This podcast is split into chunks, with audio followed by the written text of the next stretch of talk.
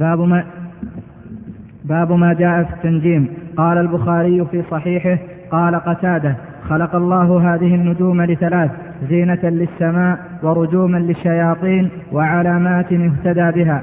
فمن تأول فيها غير ذلك أخطأ وأضاع نصيبه وتكلف ما لا علم له به انتهى.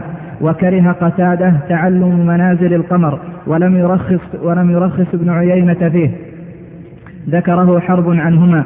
ورخص في تعلم المنازل أحمد وإسحاق. وعن أبي موسى قال قال رسول الله صلى الله عليه وسلم ثلاثة لا يدخلون الجنة مدمن الخمر ومصدق بالسحر وقاطع الرحم. رواه أحمد وابن حبان في صحيحه.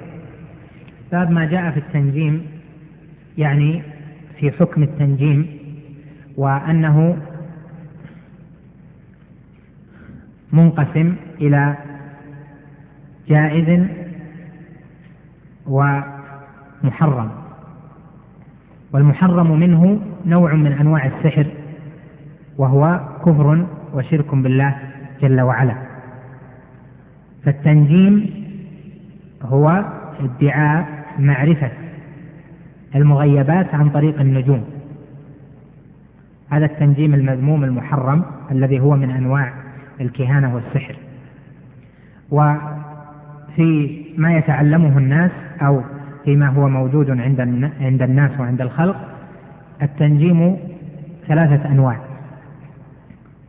الأول التنجيم الذي هو اعتقاد أن النجوم فاعلة مؤثرة بنفسها وأن الحوادث الأرضية منفعلة ناتجة عن النجوم وعن إرادات النجوم.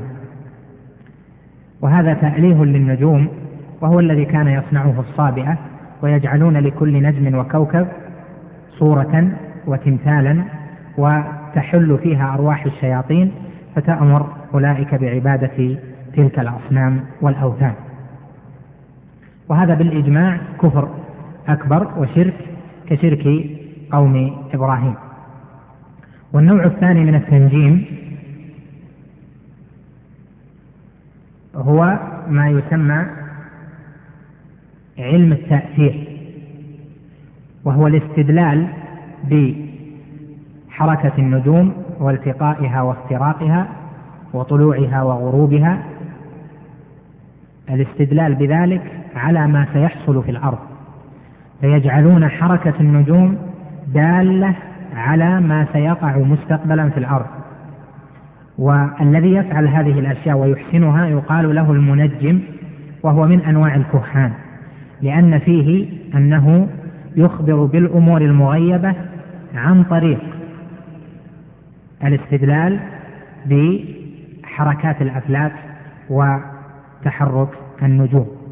وهذا النوع محرم وكبيرة من الكبائر وهو نوع من الكهانة وهي كفر بالله جل وعلا لأن النجوم ما خلقت لذلك وهؤلاء تأتيهم الشياطين فتوحي إليهم بما يريدون وبما سيحصل في المستقبل ويجعلون حركة النجوم دليلا على ذلك. وقد أبطل قول المنجمين في أشياء كثيرة من الواقع ونحو ذلك كما في فتح عمورية في قصيدة أبي تمام المشهورة السيف أصدق إنباء من الكتب وغيرها. النوع الثالث مما يدخل في اسم التنجيم ما يسمى بعلم التسيير علم التسيير وهو أن يعلم النجوم وحركات النجوم لأجل أن يعلم القبلة والأوقات وما يصلح من الأوقات للزرع وما لا يصلح والاستدلال بذلك على وقت هبوب الرياح وعلى الوقت الذي أجرى فيه سنته أنه يحصل فيه من المطر كذا ونحو ذلك. فهذا يسمى علم التسيير. فهذا رخص فيه بعض العلماء. وسبب الترخيص فيه أنه يجعل النجوم وحركتها والتقاءها وافتراقها وطلوعها أو غروبها يجعل ذلك وقتا وزمنا لا يجعله سببا فيجعل هذه النجوم علامة على زمن يصلح فيه كذا وكذا. والله جل وعلا جعل النجوم علامات كما قال وعلامات وبالنجم هم يهتدون فهي علامة على أشياء يحصل طلوع النجم الفلاني يحصل أنه بطلوع النجم الفلاني يدخل وقت الشتاء. ليس بسبب طلوعه ولكن حين طلع استدللنا بطلوعه على دخول الوقت.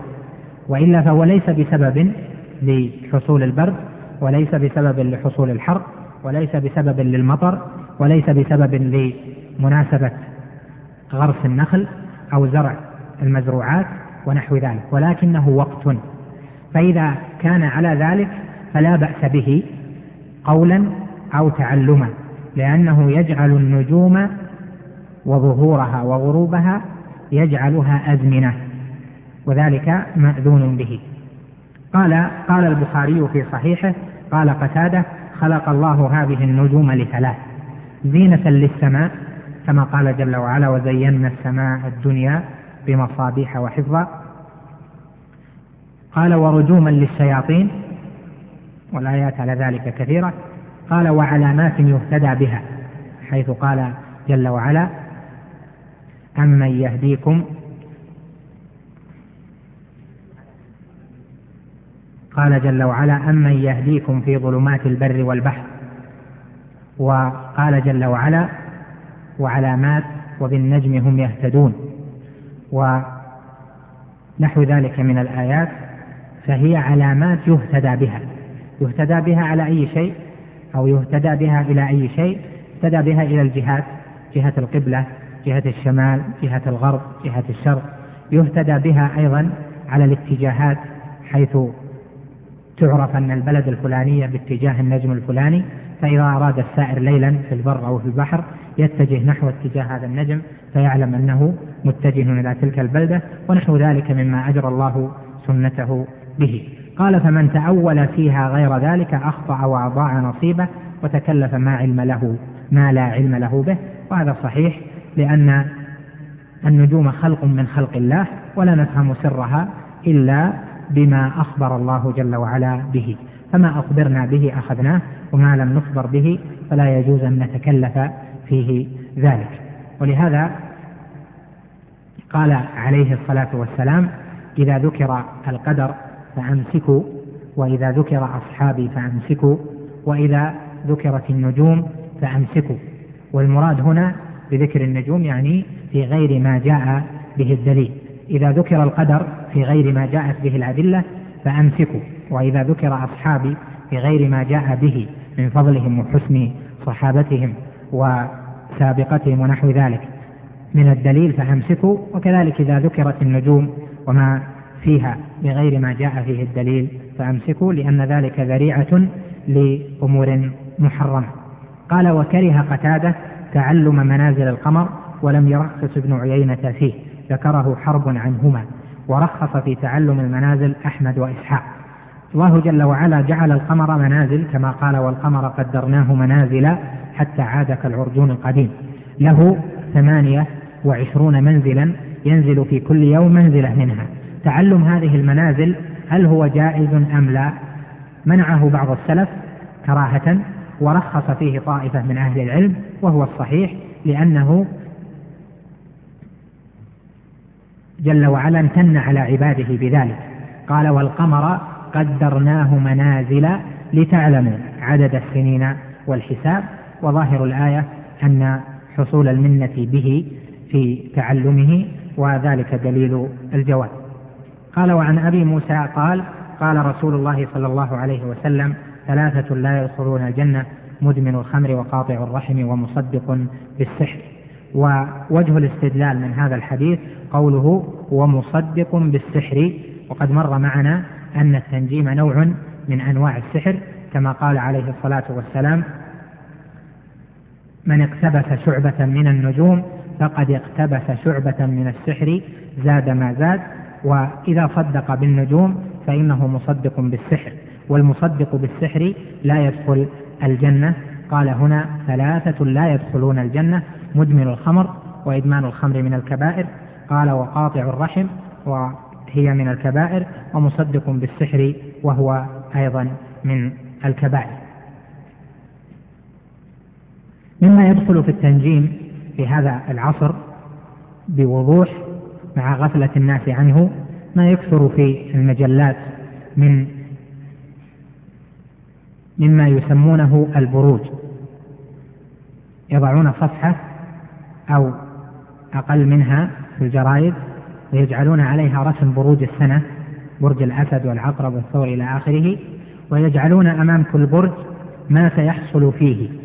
فإذا كان المرء أو المرأة مولودا في ذلك البرج يقول سيحصل لك في هذا الشهر كذا وكذا وكذا. وهذا هو التنجيم الذي هو التأثير الاستدلال بالنجوم والبروج على التأثير في الأرض وعلى ما سيحصل في الأرض وهو نوع من الكهانة. ووجوده في المجلات وفي الجرائد على ذلك النحو وجود للكهان فيها. فهذا يجب إنكاره إنكارا للشركيات ولادعاء معرفة الغيب وللسحر وللتنجيم لأن التنجيم من السحر كما ذكرنا.